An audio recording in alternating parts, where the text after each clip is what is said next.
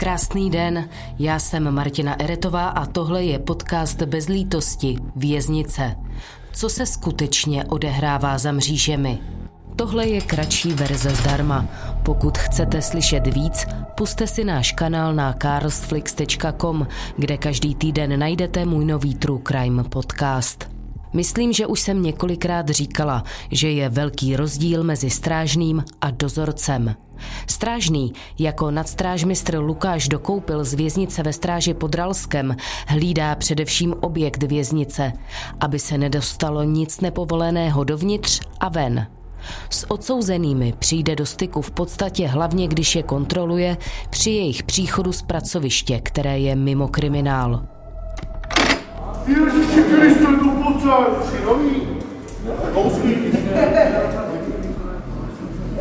Oproti tomu dozorce má na starosti samotné vězně. Většinou je s nimi na oddíle. Hlídá je při pohybu po věznici a když se něco semele, třeba rvačka, bývá u toho jako první a musí to řešit. Celý svůj pracovní den tráví v těsné blízkosti zločinců, často feťáků a rozhodně lidí, kteří se do vězení zpravidla nedostali kvůli tomu, že by byli hodní a spořádaní.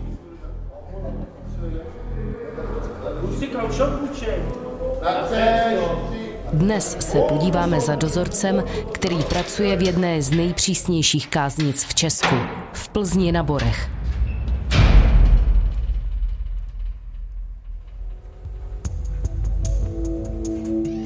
Dnes je plzeňská věznice moderní a největší v Česku. Má kapacitu 12 odsouzených a obviněných. Má tvar osmicípé hvězdy, v jejímž středu se nachází nádherná a rozlehlá centrální hala. Zaměstnanci jí říkají kříž. Z ní vybíhá osm traktů o třech patrech. V každém z nich je jedno oddělení různě zaměřené.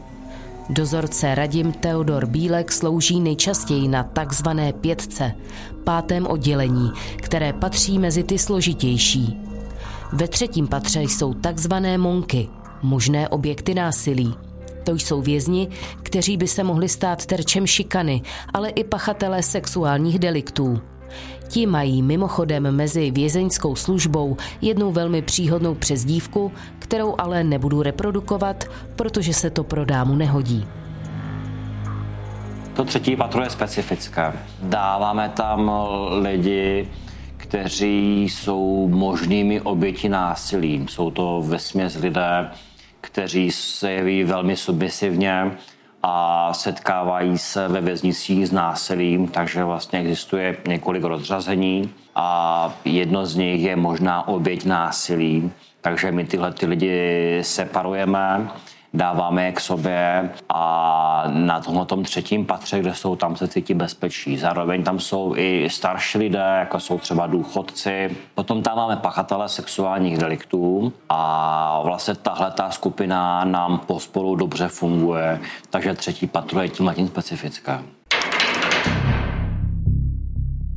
Druhé patro je pro ty odsouzené, kteří dlouhodobě porušují pravidla.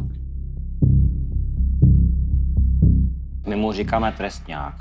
Je to oddělení, kde spoustu lidí zavřených a my je pouštíme v určitých intervalech. Je tam také laicky řečeno vězení ve vězení, kde se dostávají vězni za porušování předpisů tady ve věznici. E, například, když najdeme telefon, tak ten člověk jde sem na nějakou dobu a pokud jsou s tím stále problémy, tak jde ještě na horší oddělení. Takže je to oddělení, kde jsou problémoví lidi.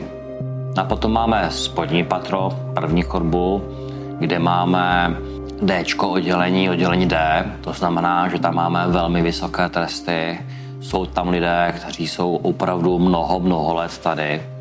Ale paradoxně my jako dozorci s těma lidma nemáme problémy, protože, jak jsem řekl, jsou to dlouhé tresty, ti, ti lidé se to tady chtějí odbít v pořádku, bez jakýkoliv problému. Záleží na tom průchodu, na té době toho, toho vězení, takže oni nám fungují dobře a tam nedochází k porušování žádných kázeňských přestupků. Mimochodem, rozhovor s Radimem Bílkem natáčím opět přímo ve věznici a tak omluvte případný hluk v pozadí. Za mřížemi se totiž pořád něco děje. Ostatně sám Radim musí co půl hodinu od mikrofonu odbíhat a kontrolovat vězně v celách skrz takzvaný bufet, malé okénko ve dveřích, kterým se do cel podává jídlo. Co je na jeho práci nejvíc rizikové? No to páté oddělení je celé velmi nebezpečné, ale když to mám vzít, tak vždycky je nejrizikovější, když máme vícero vězňů odsouzených eh, pohromadě. Ať je to navádění k doktorům, kdy třeba jde 12-14 vězňů, anebo to jsou vycházky, na kterých těch vězňů bývá opravdu třeba i 40, v létě třeba i 60, když je hezké počasí.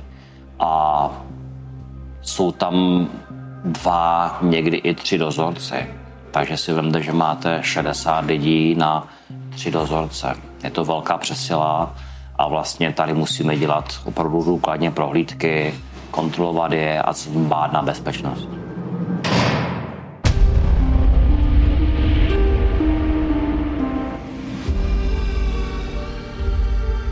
Tohle byla kratší verze podcastu Bez lítosti, vězení.